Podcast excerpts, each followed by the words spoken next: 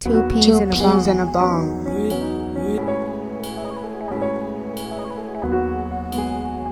Two peas in a bong. Two peas Two in a peas in bong. a bong.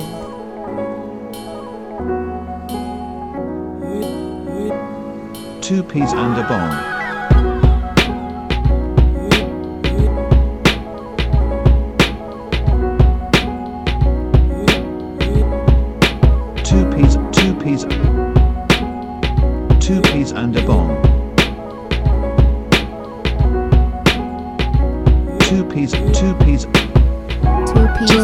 Two in a peas bong. in a bong.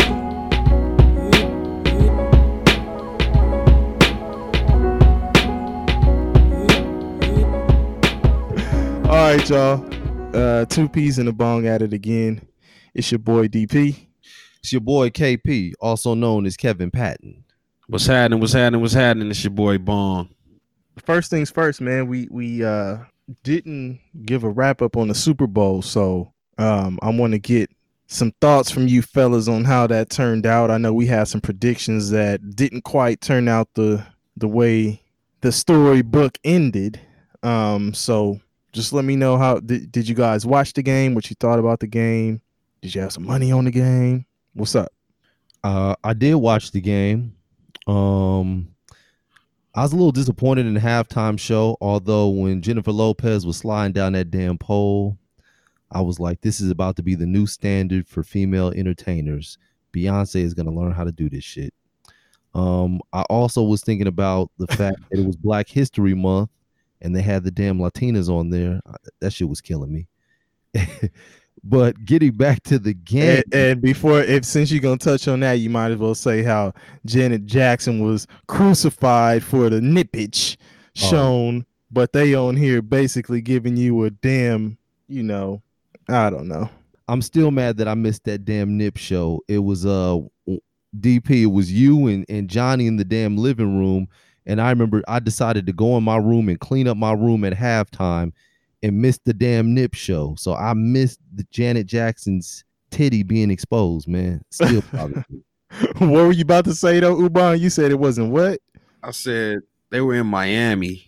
So if you're in Miami, Miami has a Latin flavor to it.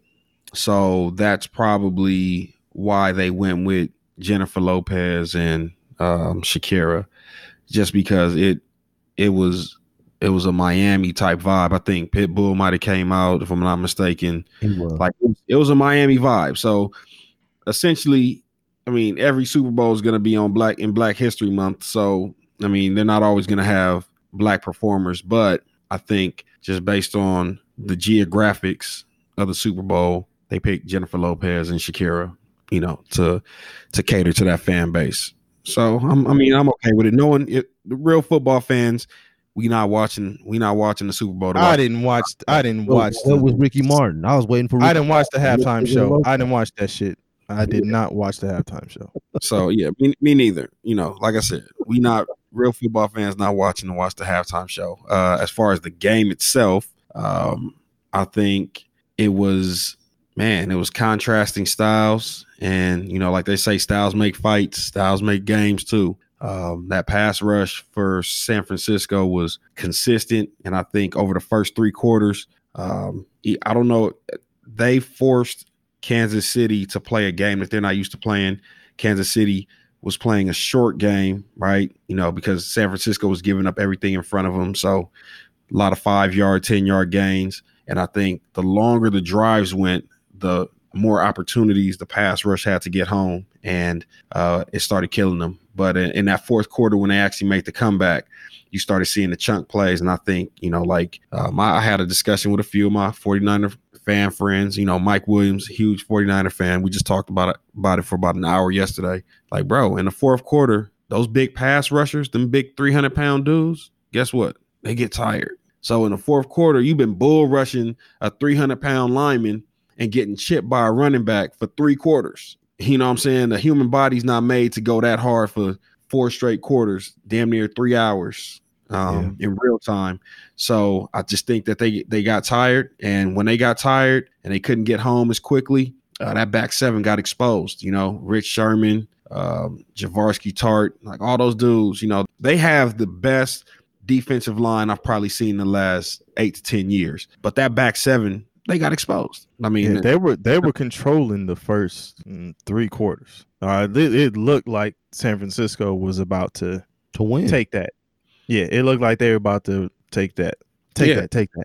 Yeah, but for real, it was like I was fully expecting it to be like, oh, Kansas City is done. Um, and they were one play away from being done. Like had you know, had they, you know, one drive stopped or one another turnover, it might have gone into the 49ers favor. It was a it was a it was closer than what the score? the s- yeah. because that last that last run by Williams um that is what kind of you know separated it score wise and kind of shut the door. Uh but speaking of that man we were we had a brief discussion on you know the MVP situation and um you know it was a little bit of back and forth on that but but Uban you said you clearly think that it should have been Patrick Mahomes. Clearly. And i'll say it i'll say it like i think it was reggie bush that said it. If you take patrick mahomes out of that game kansas city does not win that game if you take damien williams out of that game and you put another running back in that game kansas city still wins that game um, damien williams you take away you take away that 40 yard run at the end of the game he he ran for 60 maybe 60 65 yards 65 yards he had a um a receiving touchdown for six yards. Okay. You know, there's like, an argument for him I mean there is an argument for him there's an argument for him, but let's be for real. With the big play, there were two big plays in that fourth quarter. It was a third and 17. Mahomes with uh Bosa on his on his bumper, flat footed, threw that shit 44 yards to uh to Tyreek Hill. That's on third and 17. Damien Williams, you had nothing to do with that. You made some good plays. Everybody out there, I mean, if if we look at it like that, Uh, then Tyreek Hill could have went for, you know, Tyreek Hill could have been the Super Bowl MVP. Listen, I mean, if we're playing if we're playing it that way, I could say Patrick Mahomes had nothing to do with Williams running except for handing him the ball. What is I mean, what are we saying? No, no, no. I'm just saying there's a valid argument for Williams that you can't just say he, you know, there's no argument at all for him. Like I think he his name was in the hat. DP. Nobody was giving Damien Williams the MVP. We all know Uh, that. I gave it to him. You No, tell saying- you no, no, if no, you I'm tell talking me if you tell me that there's no argument for him, I didn't I didn't say okay Mahomes di- didn't deserve or whatever. Mahomes was it was in the mix too. Okay, you give it to Mahomes. Obviously, he's the quarterback. He made some plays. He was he was a contributor for uh, what three three of the touchdowns. I mean, he threw for two of them. He ran. You know, I, I'm not saying that he's not. Whatever the case may be. But if you're telling me that there's no argument at all for Damien Williams, then you only watched the halftime show and you said you didn't watch it. bro. There is no there is no more disrespectful thing. There's no more disrespectful thing in sports than saying, "Oh yeah, this person, you know, this person got some votes." Like, "Oh yeah, this person like if you have the clear MV this person's an MVP, but you say, "You know what?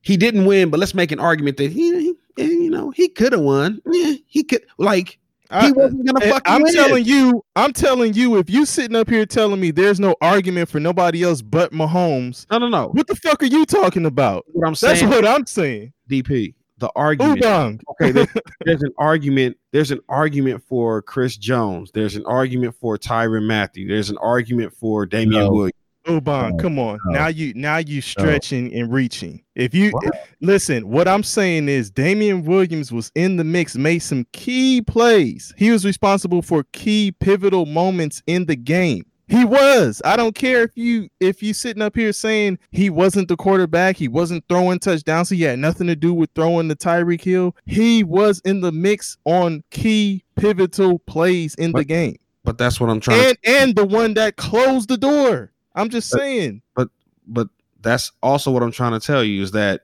chris jones on defense made some huge back-to-back stops that if he doesn't make those plays they don't When stop the drive when is the last time a defensive player won the MVP of the Super Bowl? Please tell me. if we're making an argument for somebody, that's what it, that's the that's what I'm trying to tell you. As as silly as you're trying to tell tell me that it sounds that Chris Jones was going to get votes for the MVP is how silly I'm telling you that Damien Williams sound with you saying that he was going to get votes. I don't give a fuck about making an argument for somebody winning the MVP. He wasn't going to win the MVP. It's that simple. It's simple. He wasn't he wasn't gonna win it, but if you're sitting up here, you sitting up here trying to make it seem like oh he did this, but whatever. Oh yeah, he ran that 40 yards, but whatever. He caught that touchdown for to go ahead, but whatever. Now No. what the fuck are you saying? No. What are you saying? I'm saying that if we Patrick Mahomes won it. I'm not saying he didn't deserve it, but it's like if you're telling me that Williams doesn't. That's like just crazy to mention him in in a discussion for the MVP. It's crazy to mention him. okay, so if That's you, what I'm asking you. It's crazy to want- mention him. if you want to give him the others deserving votes, then that's fine. But what does it at the end of the day? If you tell me, hey man, you got a couple votes, man. What does that get me? Do I get a do I get the truck or the the, the car that comes with it? or Listen, let, let me let me turn it over to? Kevin. Do I Let me turn it over to Kevin because You know what he's the one who actually said that Williams should win it. So really, I'm I'm of the mindset of I'm not even saying that Mahomes because I think okay, when you break it down, there's a great argument for Mahomes, and I'm not even mad at him getting the MVP. But Kevin says that he's giving it to Williams. And I'm just I'm saying, okay, there's an argument for Williams. So Kevin, I let me turn the stage over to you because you you're giving you're actually giving it to Williams. So, um, going into the Super Bowl, the storyline were the two quarterbacks, Garoppolo and Mahomes. And I thought both of the running backs, the running back from San Francisco, Raheem Mostert, and or Mostert, and Damien Williams, I thought that those were the best two players offensively on the field for each team in that game. I, I thought that Damien Williams was better than Mahomes. I thought Mahomes made some key plays at, at, at key moments, but I also thought that Damien Williams did the same thing. And then I even took it a step further. I said, man, well, go to the fantasy football points. the fantasy football points aren't going to lie. Who has more fantasy football points? It was probably Damien Williams. And uh, Mm, I don't know. I don't know if it was. because you have to remember Patrick Mahomes ran one in. So if it's Yeah, he's a running he back. ran in through. Yeah, he threw for what two and ran one in. That's why I said. That's why I was saying he's re, he was responsible for three touchdowns. But then you got you got Williams who's responsible for two. Here's the funny thing, DP. So if you take away, if you take away Williams' 40 yard run, that and all they were doing at that time was just killing the clock, right? And San Francisco was so defeated they they gave up a touchdown. You take away that 40 yard run. Up to that point, he had about he had about 60, almost 70 yards rushing. He had 70 yards rushing, no touchdown. He had a pass, uh, uh, a receiving touchdown. Okay, Patrick Mahomes before he knelt, before he tried to kill the clock at the end of the game, he had about 50 yards rushing and a touchdown. He literally lost about 15 yards just take you remember when he was uh when he no, was no, I know, I know. When he was he trying to kill the clock. yards. So at the end of the game, Right. it showed in the stats that he had about 29 yards rushing because he lost 15 yards in the last two two or three plays. So if you really want to talk about it, he minus the the that 40 yard run, him and Damien Williams had the damn near the same rushing yards, and he had a touchdown. So, So- Uban, Go let, ahead. let me ask you this. Let me ask you this, because you watch a lot of sports. You watch a lot of football. You also watch a lot of commentary, and you re- you respect a lot of these folks in the industry with the commentary because you you know we talk about a lot of this stuff. I want to ask you, what was the consensus of all of those people? What did they say about Patrick Mahomes for the first three quarters? What did they say? He he wasn't playing his best game. what did they were saying he was bad for Yeah. the first three quarters. Yep. So essentially, we're looking at the fourth quarter then. Yep. So in the fourth quarter, you got Williams who scores two touchdowns and Mahomes who turns it on as well. So if we're looking at the fourth quarter, that snapshot, there is a, a strong argument for both. I don't care what you say. You keep saying take this away, take that away. Well, okay, I'm take not- the first three quarters away then. I'm not. And go to the fourth. Let's not let's not take anything away. What I'm saying is, Then let's not. That your a lot of your argument was based on take this away, take No, that away, saying and, if- and if- let's if put it all on the board. I'm saying if that's the case, then let's take nothing away. Williams if you ask me, he was responsible for two fourth down conversions. That was huge. Um, he converted on the fourth and one on the goal line that scored their uh, that gave him their first touchdown, and I believe he had another fourth and one or yeah, I think it was another fourth and one in, in the fourth in the fourth quarter, if I'm not mistaken. Uh, Mahomes had a fourth so the- down conversion, The like he had had- Did Go Williams ahead. have two touchdowns or three touchdowns? two. Two. Okay. Okay. So he ran one in late, and then the one that he caught from Mahomes in the um, and the, the- both his touchdowns came in the fourth quarter. The one he caught, and then the one that he ran, he ultimately ran in. Um, so like I said, hey, I'm just I'm not a fan of, you know, I'm not a fan of, hey, this guy deserved votes or you know, he's in the argument for. I, I mean, I listen. When we started the conversation, you said you said Mahomes, Kevin said Williams. So I'm sitting up like, well, let's break it down. And and I'm just saying there's I'm saying there's an argument for both. That's uh that's what I'm saying. But you're breaking it down and saying, well, if a guy gets this, nah, I'm saying you were on one side of the fence and Kevin's on the other side. I hear your argument, but I didn't hear much of what Kevin had to say. So, you Yeah. know, I don't know. You, 133 total yards, two touchdowns. There's nothing more to say. Uh, That those sound like MVP numbers. Okay. all right. Well, look, the bottom line is Mahomes did win. Mahomes did win. So, um, that listen, all respect to him. And we were talking about black quarterbacks, right? We we were thinking or hoping that it would come down to at least on the um AFC side of the game that it would come down to him and Lamar Jackson.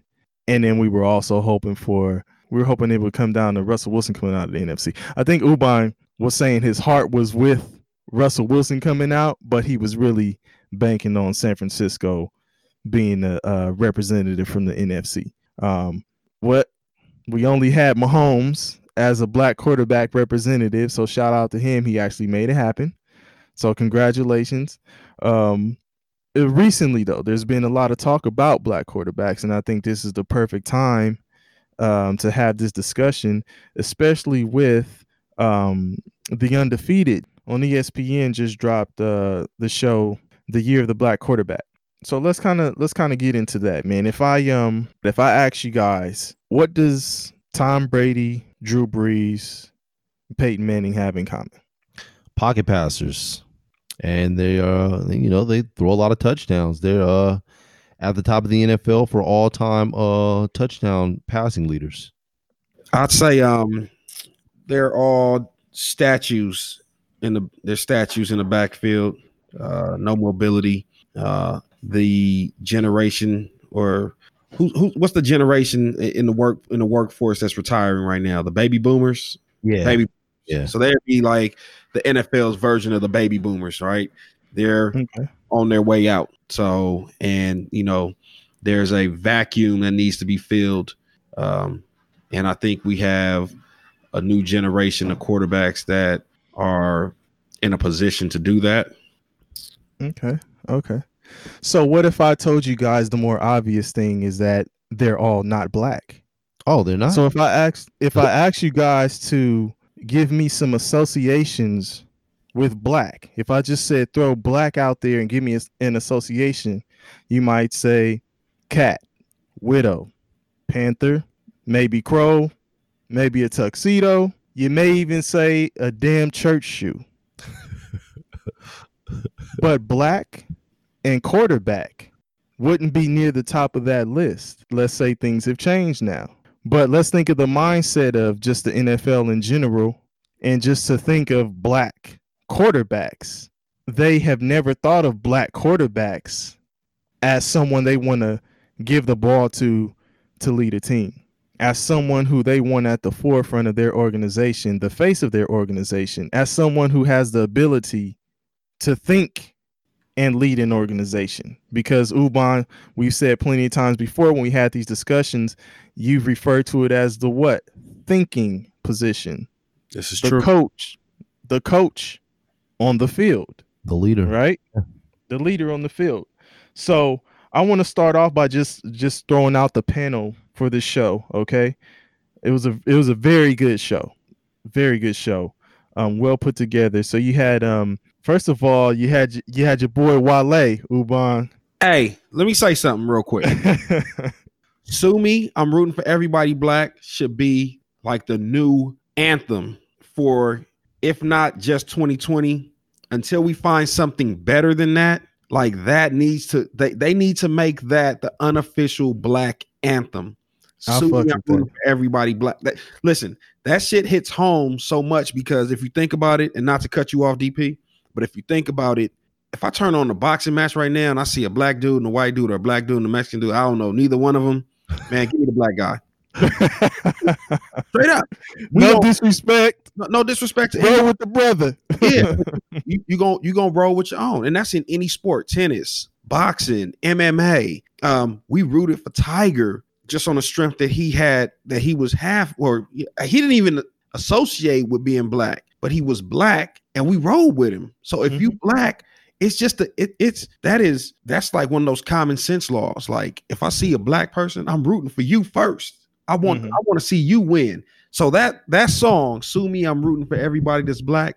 That needs to be the unofficial black anthem, at least in sports, college, professional, amateur, like you know, music, all that shit, man. Because that shit, like, it really hits home, man. That's first and foremost. I'll take that. I'll take that. Um, all right. So man, just just keeping the forward motion with that. Uh the show was really good, man. Um, they covered a lot. Um, I thought the panel up there was was a good a great panel, man. Um they had Jason Reid, he's a he's a senior NFL writer for the undefeated. Um, he was kind of um conducting the show. Um, you have William C. Rhoden, who's a writer and columnist for the Undefeated. Um, and he actually had a book that my little brother, um, it was one of the books he suggested that we read, uh, Forty Million Dollar Slaves. Um, so that's one that we might get into and uh, have an episode where we break that down as well. Um, Josina Anderson was a part of the panel. Um, she's an ESPN reporter and uh, one of their NFL insiders. Uh, Love her black. yeah, yeah, she's a she's solid, man. Um, uh, Victor Cruz, who's a former NFL wide receiver. Um, he's what primarily on NFL Live. Um, and then you have uh, you had Quincy Avery. He's a quarterback consultant was the title they listed for him, but he referred to himself as a quarterback developer. So he worked with a lot of the um, quarterbacks, upcoming quarterbacks, uh, just on their skills and um, techniques and stuff like that. Uh, then you had Deshaun Watson up there, who you know, hey, he's a representative of the new school of black quarterbacks. You know, one of one of the uh, four quarterbacks who were in the playoffs. You know, made it made a playoff run this year, so it was good to see him up there. The one I was rooting Um, for. Yeah, the your, your dark horse. Yeah. Um, and then uh, Kristen Campbell, and she's in she's an NFL agent. So I mean, you kind of had a plethora of folks, you know, from different different fields. You got agents, former players, writers, you know. So um, I thought the panel I thought the panel was good, man. Um, and so I wanted to point out something just back to the we were talking about the quarterback position itself and just it being a thinking position. So uh William Rhoden made the comment of um folks not looking or these organizations not uh looking to black men to be quarterbacks because they don't see them having the leadership, the courage, intelligence and grace under pressure. Um I think that's more than changed at this point. But if you go through the history, um, and this is not even to say that these folks who came before weren't capable of doing the things um, that these players are doing now. It's just there were limited opportunities, uh, and there was less value, so to speak, put on black men as quarterbacks. Like now it's kind of like you see more you see more people getting opportunities, but if you go back in history, there was uh Fritz Pollard. Um he was the first black quarterback in 1923. And I mean, let's think about what kind of beating he was probably taking back in 23. Yeah. You know what I'm saying? Like come on. They had the damn leather helmets, no real face mask, a paper chin strap. You getting hit, stepped on after the play. Yeah, I mean, but just think about the climate off the field. Like you, they're probably trying to kill him. Yeah. I was uh, reading, and I wish I'd have uh, remembered exactly where I got it from, so I could have cited the person that uh, said it. But there was a news clipping from back when um, Pollard played, and it stated that at that time they didn't want to see black athletes um, show their superior skills to over white athletes. So they were bringing him down by any means necessary. And again, like you said, the rules there's no roughing the passer and there's no, you know, uh, 15 yard penalties and this, that, and the third uh, back then. Because this is, you know, he was actually, he was actually the first. He he played quarterback in 1923. He was the first black NFL player in 1920. So when the league, when the NFL began in 1920, he was the first black NFL player. He became the first black NFL coach in 1921. And he would be the first black NFL coach. The next one wouldn't come until 1989. That's crazy. This is Coach, coach or quarterback? Coach. this is cr- that's crazy. And the, i mean you think about the era that he played in that's before brown versus the board of education. That shit is still separate facilities. It's separate but equal in america. So this this is a divided america. This, Yes, dude, yes. thi- this dude can't use the same facilities as his teammates. Nothing. So he's Right. totally isolated and then on Right. the field they're supposed to be protect like i don't even understand where the com- if there was camaraderie how there Hmm. was camaraderie because you're not even sharing the same facilities that's Yeah. yeah that's tough man Yeah, Yeah. yeah. So, I mean, like I say, you can own. I mean, you can't even imagine what the hell was going on on that field. What was being done physically? What was being said verbally? Yeah. Like, totally different kind of climate. Um, but then you go, you you you go into the '60s. So in '68, and the show covered all the the show covered it covered this stuff. So then you had they did mention Marlon Briscoe. He played for the Denver Broncos in 68 and he's considered the first black quarterback to start a game in the modern era. Correct. Um then you had uh Eldridge Dickey. Who did he play for? The Raiders. I think he played for the Raiders. Um but then they fast forwarded to uh, Warren Moon. Um so you know Warren Moon coming out of the University of Washington, he was the MVP of the Rose Bowl. Um, so he was killing it. hold on shout out to warren moon being an la native let's throw that out there hamilton high school shout out to warren moon that's la we put yeah, out so so he was he was killing it, man. He was killing it. Um, but he, you know, they they had an interview um clipping with him on there, and he said that he basically ran a slower 40 time because he heard the chatter about them trying to convert him to a different position. So he didn't want them to be looking at him as a receiver and as a speedy guy.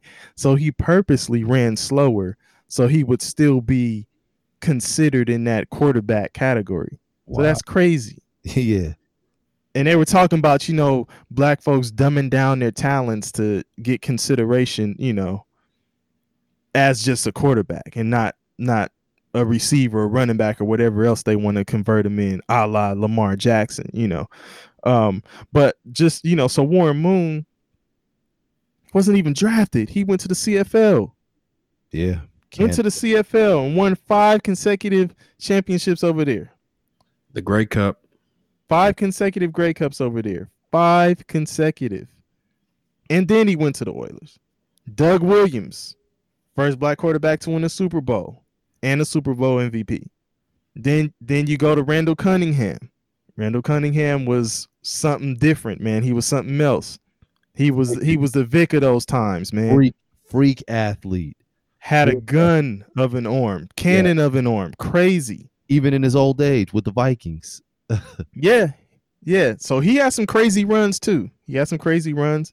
Um, then you know they didn't say much about uh Steve McNair, but Steve McNair was a was a He's solid problem. QB too. He's a Put in some work. Um, Donovan McNabb. shout out. Donovan McNabb put, yeah, Donovan McNabb put in some work. Put in some work. It was a showdown between him and this next guy I'm gonna mention, Michael Vick. Mm. They had a showdown to go to the Super Bowl, and McNabb came out on top. But then, you know, coming from Michael Vick, then you have the Colin Kaepernicks and all those folks. Um, they mentioned that five of the top seven passers for this past season were black. Yeah, Russell Wilson, Dak Prescott, Deshaun Watson, Lamar Jackson, Patrick Mahomes. Five of the top seven. You know what I'm saying? So, and then Russell Wilson, 31. Dak Prescott, 26. Watson, 24. Lamar Jackson, 23. Mahomes, 24. These guys are going to be around. For a long time. Yeah. These guys are going to be around. I mean, you have Russell Wilson, he's a little older. And then if you look at someone who came in with him, like a Cam Newton, Cam Newton's 30. Um, but then another young guy who wasn't in that pack, uh, Jameis Winston, he's 26. Um, but I think He he had- might have the league in passing yards, if I'm not mistaken. yeah, man, you talking about uh, Wi- uh Winston? Yeah. Yeah. The the knock on him is just he just the interception. too many interceptions. Yeah, he's yeah. the real, he's the 30 for 30, 30, 30 touchdowns, 30 interceptions. the real 30 for 30. yeah. but but so i want to i want you guys to kind of you know just give me your thoughts on the whole situation um and just let me know like what what do you think do you are you do you feel like this is the prime time for this particular topic do you see this being sort of like the takeoff for black quarterbacks going forward. Um you know the torch has been passed and are these young guys going to take it and dominate for years to come? Um, yeah, they they are going to take the torch and dominate for a long time because more and more coaches are starting to become open um with the thought of a black quarterback leading the organization. I mean, people want to win, and putting your you know they they they tried to dumb it down and minimize it with the wildcat, but you know the wildcat was only used for the quarterback to run or, or just a running quarterback. But when you got a quarterback that can run and pass and they're a dual threat, it it is hard to stop them. Uh, I think about when Vick came to the league and they had the spy when they would they would have the linebacker or the safety spy on Vick, and even the spy wasn't fast enough. So w- with that, Vick kind of opened the door because it made defensive coordinators change their way of thinking in terms of how defense was played in football. And, you know, with that, more and more players watch Vick. And now you have guys like the the, the likes of a Lamar Jackson, who is, you know, not a maybe a step slower than Vick, but elusive, just like Vick to say the least, and can throw the ball. You know, I, I think his arm, as far as his accuracy, is better than Michael Vick's. So yeah, it, it, it's it's gonna the game is gonna continue to evolve, and you're not gonna have a choice but to go and get black quarterbacks. Um, Bill Parcells was one where back in the day, what he used to do is he would go to um uh, uh, um HBCUs and he would scout at HBCUs and get black players um for special teams positions. Um, as in like like he got Dave Meggett. Um, and so like they've always they- they've always looked at us as the trendsetters and the game changers and now they're looking at us as the the game changers the game changers at the quarterback position and they're going to continue to do that and Are it they- probably hurts it probably hurts him to do it That's what I'm saying. Are they looking at us as the, the, the trendsetters and the, the game changers? I, I think I think these young dudes are forcing their hand. I think it's like you can't deny Lamar Jackson made it to where you can't deny him. Mahomes, you can't deny him. Watson, you can't. Russell Wilson, you can't.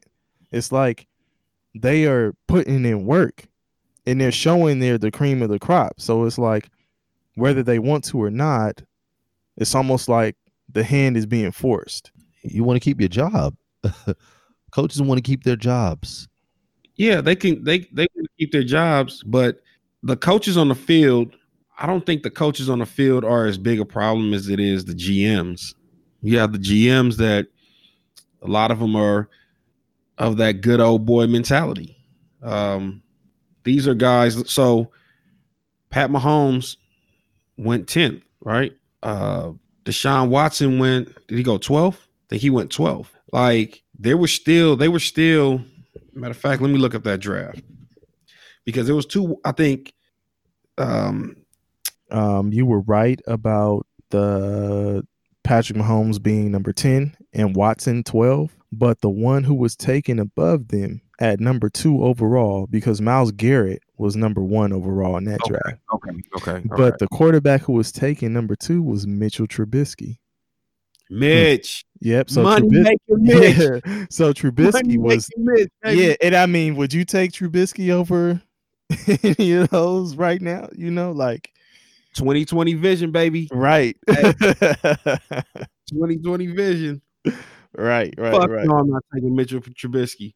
He said, uh, "Don't call me Mitch. It's Mitchell. I'm not taking Mitchell Trubisky over Deshaun Watson or P. Mahomes, man. Fuck that. So I'm, I'm gonna get into my DP. I'm gonna get into my DP bag real quick, and I'll say that um, in order to understand the relationship between the league and the black quarterback, um, I think you have to go back and and look at the relationship between the league and the black player when the league began.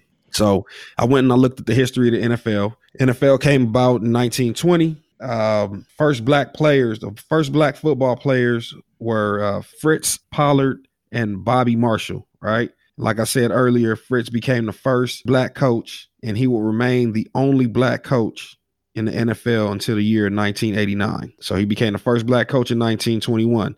1923, he became first black quarterback because he played multiple positions. Um, so spring forward in about 1927, they uh, there was a another league that that was uh, that was out. It dismantled. So a lot of white players became available. When these white players became available, the players that were in the that were in the NFL pre uh, pre World War II, they started to get rid of them. They kicked all the black people out of the league because they had white people that were available from this other league that folded. Now you have black people that were kicked out of the league, that were players in the league, got kicked out of the NFL. You would still get a spattering of like one or two, but 1932, George Preston Marshall entered the league as the owner of the Boston Braves slash Washington Redskins.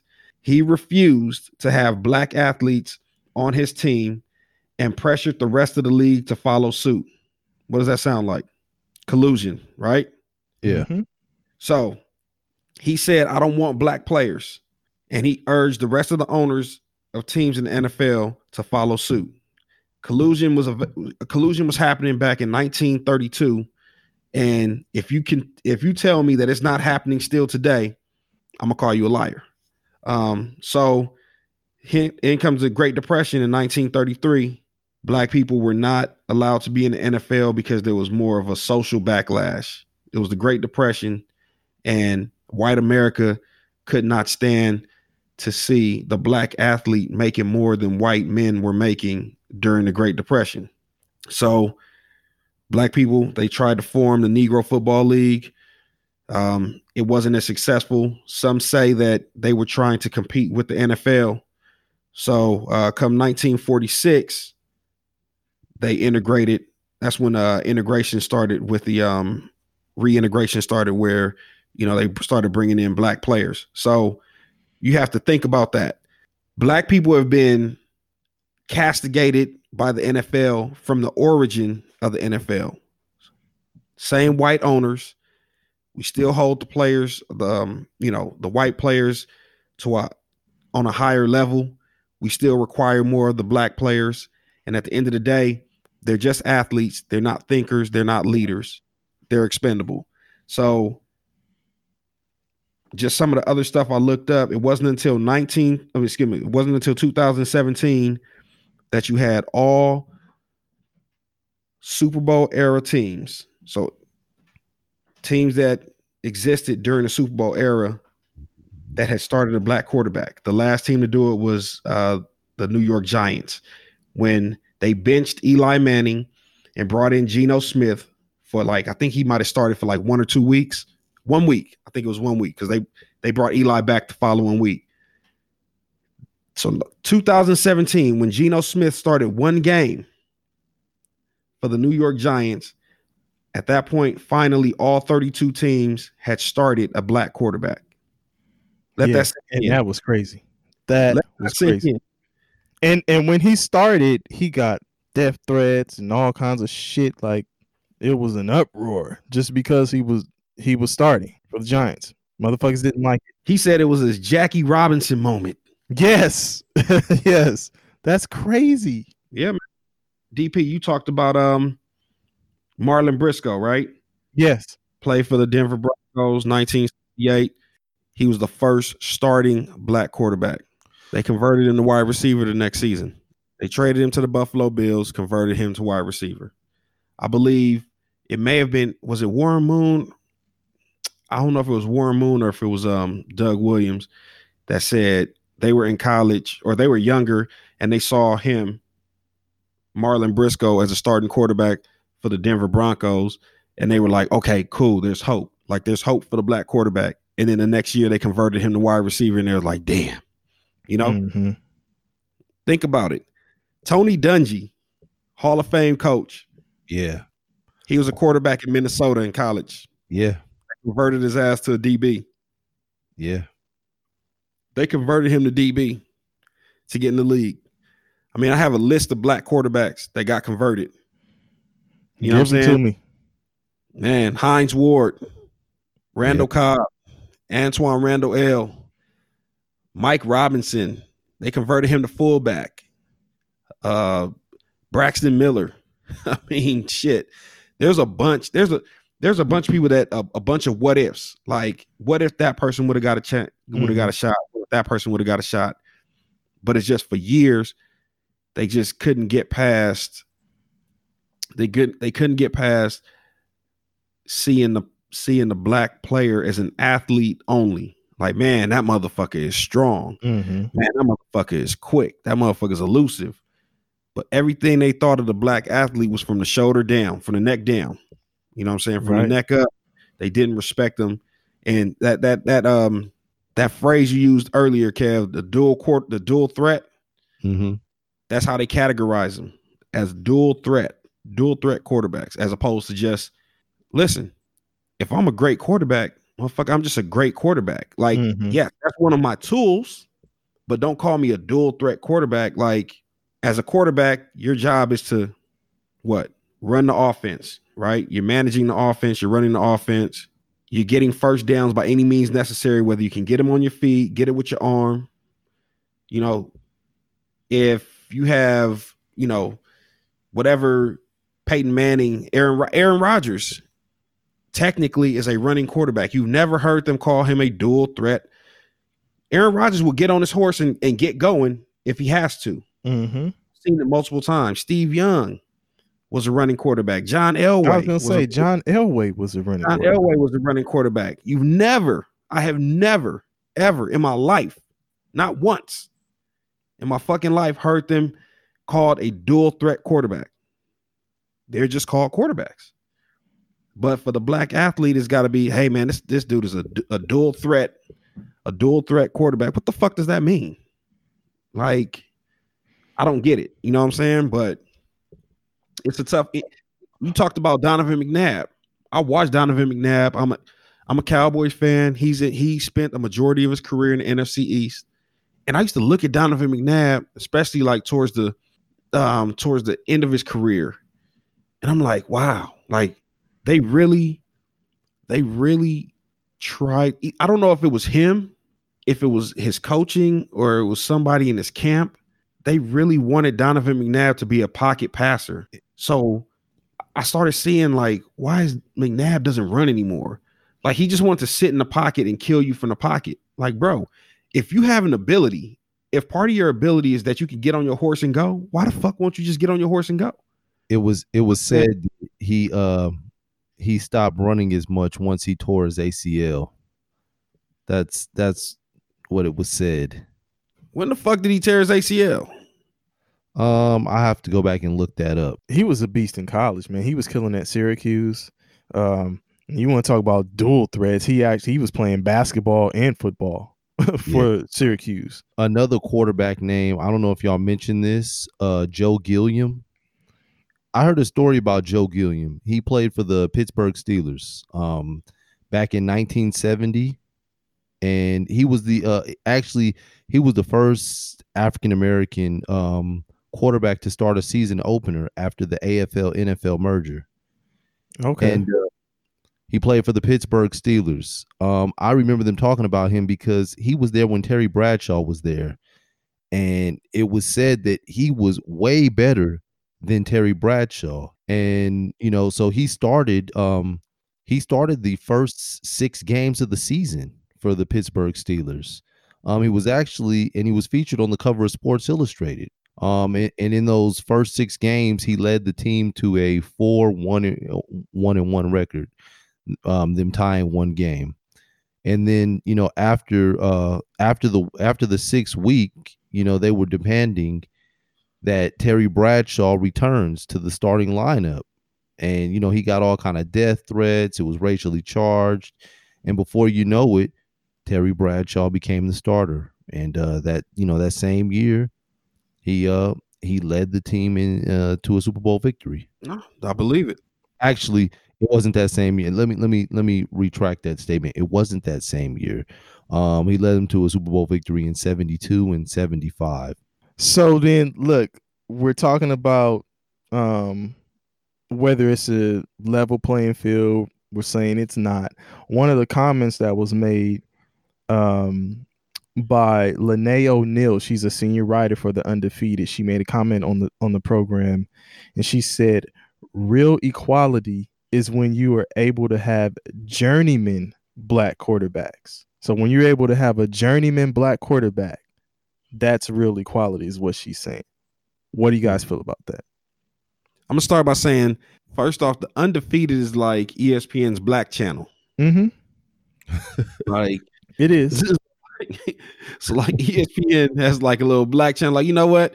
If y'all got some some hood shit y'all want to say, and you know, our white viewers really don't turn to undefeated, so just hide it in the undefeated. But Mhm. uh we'll take it though. It's like BET for ESPN. But uh I like that shit though, man. It's real edgy. Um and I feel that. Like if you look at if you look at the NFL, um who played this year in a playoff game when um Carson Wentz got hurt. It was Mc, Mc, McCown, right? Josh Mhm. McCown. Mhm. How old is Josh McCown? He's in his 40s. yeah he's like 40 He's a 41, backup? He's a backup in the NFL. He's a backup for a playoff for a playoff team. Are you fucking serious? Like you couldn't find a better backup than Josh McCown, who literally came out there and it was only because of old age did he get destroyed. He got destroyed out there when uh Wentz went down in the playoffs against Seattle.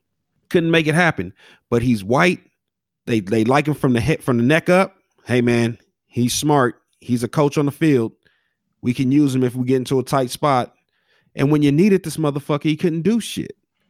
You know what I'm saying? But it's a and it's a lot of nah for real. Matt Schaub is still on an NFL team. That's ridiculous. He's still and and it's it's really like, hey man, we hope we never have to use you. But bro, you're part of the club. Eventually, you're going to be a coordinator. Eventually, you're going to be a head coach. So just sit on the sideline, pick up a clipboard, take notes, kind of coach the younger the younger generation. Matt Schaub, Josh McCown. I mean, I think if we if I just go through the list, it's a bunch of these motherfuckers out here collecting checks, never just hoping that they never get pressed into action. Like it's sad, actually, you know. But when we start seeing black backups, I I that'll be the day. You're starting to see it. You know, you got Teddy. Teddy was actually Teddy Bridgewater was actually a starter before he uh before he had that gruesome uh that gruesome injury. I think it was a I think he he ripped his he ripped up his ACL, MCL. He he, he got a couple couple things got got got jammed up. Um, and he came back as a backup. You got Tyrod. I think Tyrod was uh, backing up Philip Rivers with the Chargers, if I'm not mistaken. But before that, he was putting in work with Buffalo, he was putting in work with Buffalo, and and he's been replaced by a quarterback who runs. all he does is yeah. all he does. like, what are we doing? Hey, I- you I I actually think that Teddy B is a is a starter. I think he should be a starter in the league, and I think that he should get an opportunity. He might. he probably will. Yeah, he might. But, They but might New England. I mean, um, New Orleans might push on from Drew Brees. Drew Brees is still mulling retirement. If he leaves, Mm, uh, Teddy Sean- B. Sean Payton ain't letting that happen. No, no, no. I'm saying they don't want to pay him the money. He's 40. Again, for the last contract he negotiated, he had to fight with the Saints to get 20 million. Right now, the going rate is like 32. Saints, you giving up 32 for 40 year old Drew Brees? No. Teddy B been telling y'all, thanks for the opportunity. But if y'all not gonna pay me big money, I'm gonna go get me go. I'm about to go get some big money. Cause when Drew Brees was out, I think Teddy B went, he went five and 0 or six and 0. Yeah, six and 0. But see, here's the here's the thing. Here's the thing, though. I'm gonna throw another name out there, Jacoby Brissett. Now, he was playing cool, but when he started having some hiccups, then it's like, uh, you know. And they kind of touched on that on the program too. Is that is the same thing going to happen? Let's say Teddy Bridgewater gets an opportunity to go play somewhere.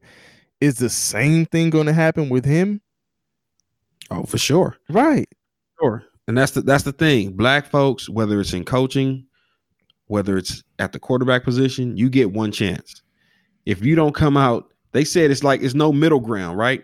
It's either you're the fucking best of the best, or bro, you one step out the league.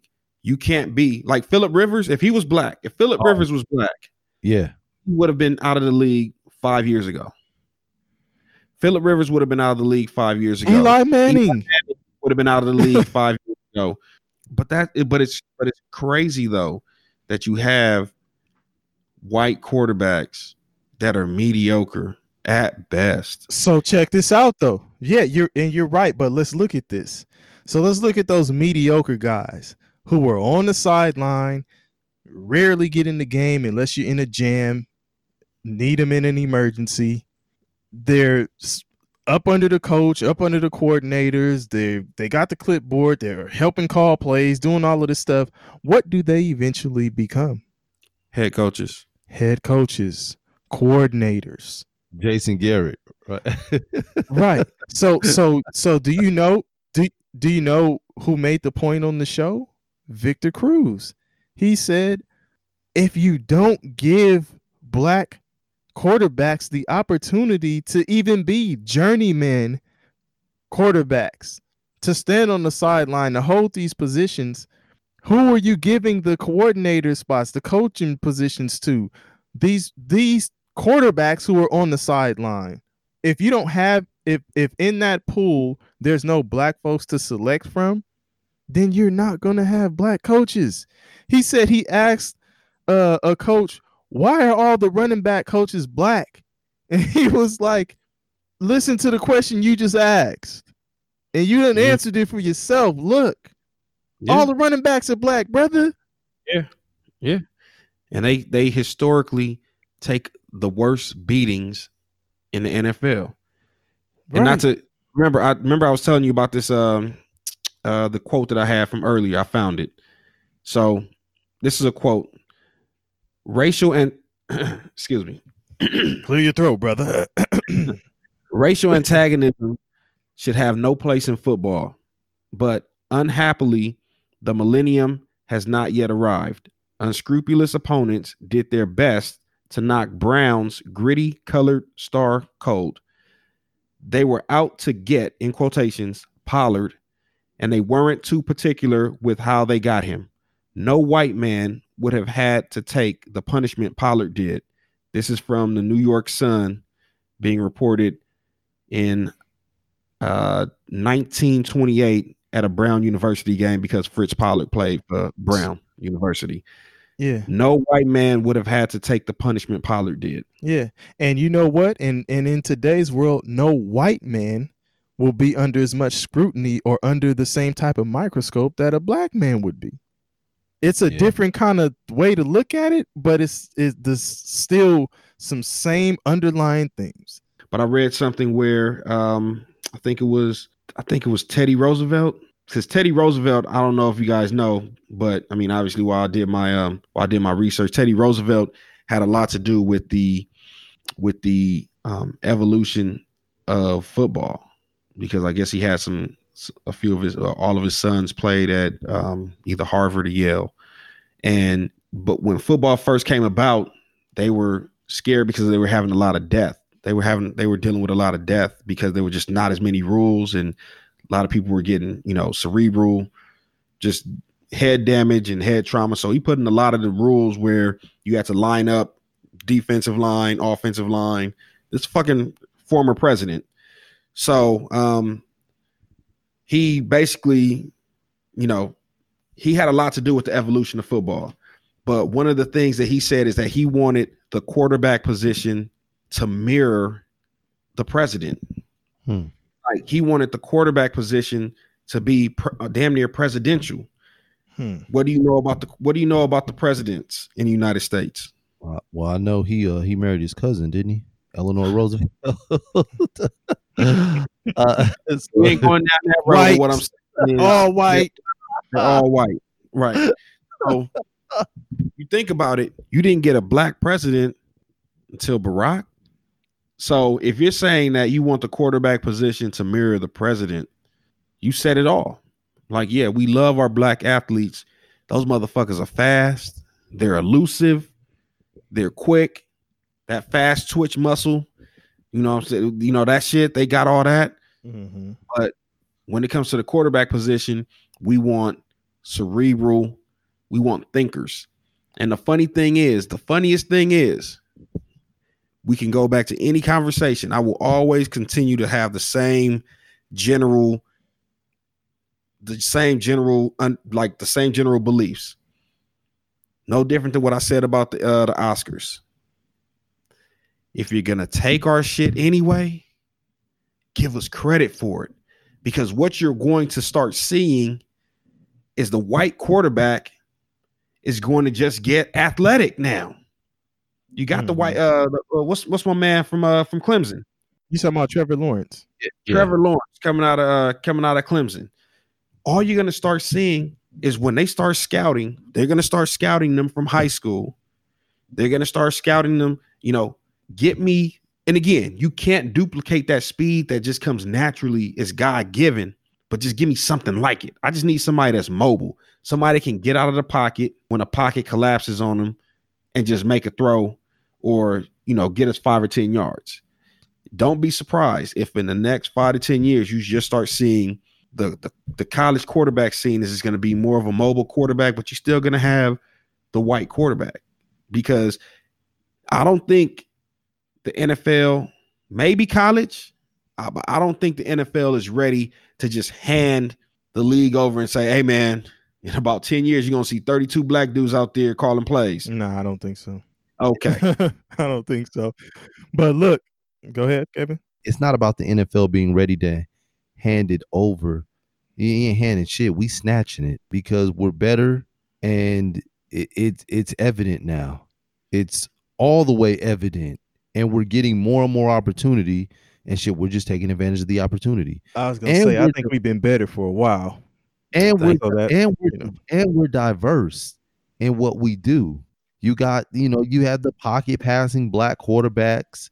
You got the running black quarterbacks. You, you just you you have the super athlete. You have the moderate athlete. You have just different stages of black quarterbacks. again, Kev, I, I feel what you're saying, but you got it's a it's a it's a good old boy club, man. And if they don't change their thinking, you're not going to see black quarterbacks because they have been trained. They have been trained to believe that black that black guys are not smart enough to play the position. There was a lot of people that quietly were happy the way that Baltimore game turned out. Of course. Hey, we got it. We got a two for one. The guy that's parading around here saying he's MVP, new the new and improved black quarterback, got sent home.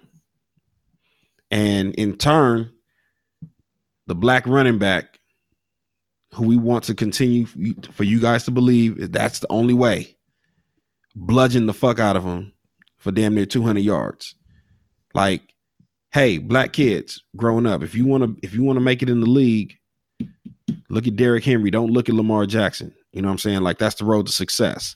And even with Patrick Mahomes winning a Super Bowl, being the youngest Super Bowl MVP, there's a there's a certain quality to Patrick Mahomes that I think America appeals appeals with, you know, appeals to than than Lamar Jackson, right? You put Patrick Mahomes next to Lamar Jackson, I think America is okay with Patrick Mahomes. The well, yeah. I mean, for one, his his mother's white. so of I'm- course, yeah, I'm, I'm I'm saying it subtly.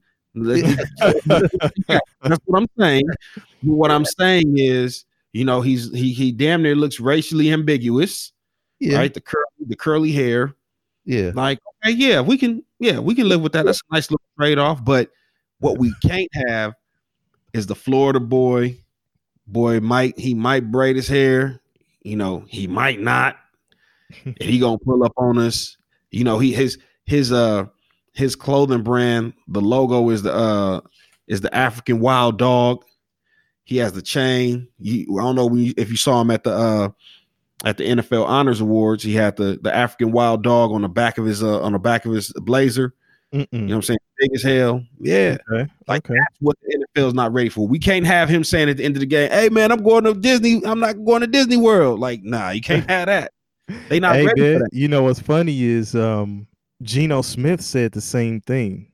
He said he dealt with something on that level where he was just being himself, just like we're talking about Lamar Jackson being himself. He going up there just being himself, speaking the way he normally talks. You know, straight up Florida. That's that's where he, that's where he's from. That's what he represents. Geno Smith said they were calling him the hip hop quarterback Wow. and he wasn't even putting on the image. It was he was just being himself, and it it just wasn't good enough for them. That's not what they wanted. And that's why I hated the fact that Cam, that year that Carolina went, I really wanted, I really wanted to see him win one Yeah, when they uh, went up against uh, when they went up against Denver and they lost. yeah, Because again, look at the black quarterback since. Okay, take Doug Williams out. Who's won? Is just Russell Wilson Russell Wilson. and Pat Mahomes. Mm-hmm. Again, look at them. You can put them out in front of America. You can put them out in, fr- in front of America and say, "Hey guys, it's not that bad." Russell Wilson, before he started dating Ciara, he was married to a white chick. Mm-hmm. Hey, but before I before I forget this, Uban, when you brought up um your boy Theo uh Roosevelt, um, it made me think of politics. And this was one of the things that I wanted to ask you guys about. So Deshaun Watson, I was happy to see him on the panel. I was like, hell yeah, they got one of the young guns in this bitch representing. But it got to a point they they started discussing Colin Kaepernick. And Watson says he stays away from politics or religion. And his reason is because there can be and and the reason why I say Roosevelt, it made me think politics. So the reason he stays away from politics or religion is because there can be a right and a wrong, but that shit don't matter because everybody has an opinion and you're basically fighting a battle that you can't really win. So his, he's not going to take the Colin Kaepernick stance and be a martyr. How do you guys feel about that? I think I, I actually I think his answer was smart. Um, just to stay away from it. You you're young, you're impressionable. Don't mess up your money. Now is that some? I, that's not something I would have did. But you know, to each his own. If you're not ready to take on that fight, then then then don't fake the funk. So if he wasn't ready to take on that, I'm I'm honestly glad that he stayed away from it. DP, what a- I I said it when we talked about the Colin Kaepernick thing and who's going to stand up and who's going to jump out there, who's going to jump off the boat and say, "Hey, man, I, it's when again, Deshaun Watson is protecting his investment. He's protecting himself. Yeah. I'm not getting involved. I seen Colin Kaepernick money get fucked up. I'm not getting involved. You can't be mad until you get put in that room and somebody, whoever's advising you, is behind the scenes telling you, hey man, you start talking that shit, man, you fucking up maybe like a hundred M's. Generational wealth. Generational wealth. Mm-hmm. Deshaun, you can get out there and you can talk about, hey man, the evolution of the black quarterback and da da da. Don't start jumping out on anything political because you're gonna fuck up your bag. You in Houston, you in Texas, they they they they real big on politics, they real big on patriotism, they real big on a lot of shit down there. Don't fuck up your bag. So that's what I'm saying. Like, until put me in that situation, man. I listen, man. You know, my my first nah, nah, I'm serious. I can't, I'm never, I'm never gonna jump out here and say I'm definitively gonna take this stance because I have so much, you know, I I feel like this certain way. Hey man, if I'm looking over and my seven year old, my eight year old, uh, you know, however old, however old he is at the time, my oldest son, my youngest son, they sitting there like, Pops, we starving. Yeah, fuck y'all, man. I'm gonna have to, I'm gonna have to look out for this bag. Nah, straight up. I'm gonna have to look at the bag first. First show, man, where you like, ah, I don't know. Exactly. Nah, real shit. Like, let me let me let me make that perfectly fucking clear for you. Like, my first my first priority is me and my family. So I'm gonna make sure we good first. Now, if the bag is secured and there's nothing you could do to fuck with my bag, okay, that's when I'm gonna jump out. If you think about it, just look back. The late great Kobe Bryant. Kobe Bryant in the beginning of his career, he didn't jump out on shit no. It wasn't until Kobe was about 15, 16, 17 years in the league, all of a sudden he starts speaking out on racial issues. He starts speaking out on social issues. He was, I'm I'm solidified, homie. I'm five championships in. Like y'all motherfuckers can't take that from me. Y'all can't take this bag I'm getting from me. So like now I feel more comfortable jumping out and, and saying X, Y, and Z. But in the beginning of his career, Kobe didn't say none of that shit. You get what I'm saying? So it just depends on like where are you in life and you know, I'm I'm not mad at Deshaun Watson. He was that was a big move just coming up there on the show, period. Mm-hmm. Okay. They're talking about black quarterbacks, and you know it's gonna be, you know, some topics are gonna get brought up where it's uncomfortable, uncomfortable topics. And you were bold enough to be, you know, to be up there to represent the black quarterback. I'm not mad at you, you know. And let's not, let's not, at the end of the day, let's not act like Kaepernick ain't getting his bag. Kaepernick is playing the game. Yeah, that's Colin a, that's a different knows- story. Yeah, this is Colin Kaepernick, Colin Kaepernick knows now that at this point, the fact that he will never play football again is worth more to him than getting back on the field. XFL baby. He'll never, he'll never, it- he'll listen. The NFL would have to come out. Roger Goodell would have to jump on a podium and say, "Hey, man, we're offering Colin Kaepernick a starting job with this team in the NFL. Colin Kaepernick, do you want it?" And he turned it down for for them. You know what I'm saying? For them to have any kind of credibility, because as long as Colin Kaepernick has a following, he has a base, he has some supporters. All he's gonna do is just play the cat and mouse game with the NFL. They know he playing the game. He know they playing the game Mm-hmm. fuck it, man. I'm just gonna put out a couple tweets every now and again. I'm gonna tell you I'm still working out. He will have speaking engagements, netting six figures until he dies. He will. But what'll be interesting is so this first week of the XFL was a success. I mean, it's not it's not the NFL by any standard. Let's let's make that clear. But if it but I'm just saying if it catches a little bit of steam, you know, people are gonna be catch- like, hey man, why don't you go to the XFL? What you know? It's the Yeah. spring, like it's like G League. Oh yeah, it, yeah, it's a it's what people are using to springboard themselves back into an NFL opportunity. But I'm it's not be- a bad thing. It's I don't think it's a bad thing. The, the they're gonna take a page out of the reporting from the XFL. Niggas is fumbling, and the reporters is going up to the nigga that fumbled. so what's the, what's going through your mind right now? Hey, no, no, no. Like, see, but they they can do that as an experimental league.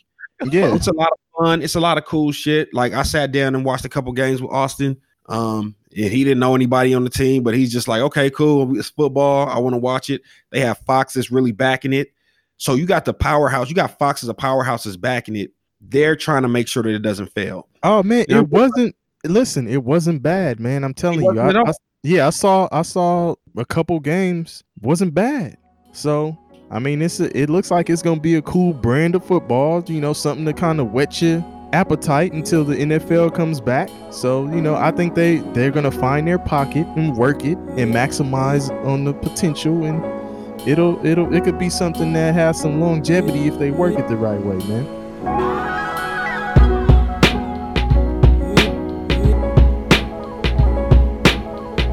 What's up, y'all? Thanks for tuning in to part one of Rise of the Black Quarterback, Downfall of the Black Superstar. Next week, we will be discussing the downfall of the Black Superstar in part two. Don't forget to follow us on IG, Twitter, and Facebook at Two Peas and a Bong. That is the number two W O P E E Z A N D A B O N G. Two Peas and a Bong. That's our handle on IG, Twitter, and Facebook, y'all. Thanks for rocking with us. We'll catch y'all on the next one.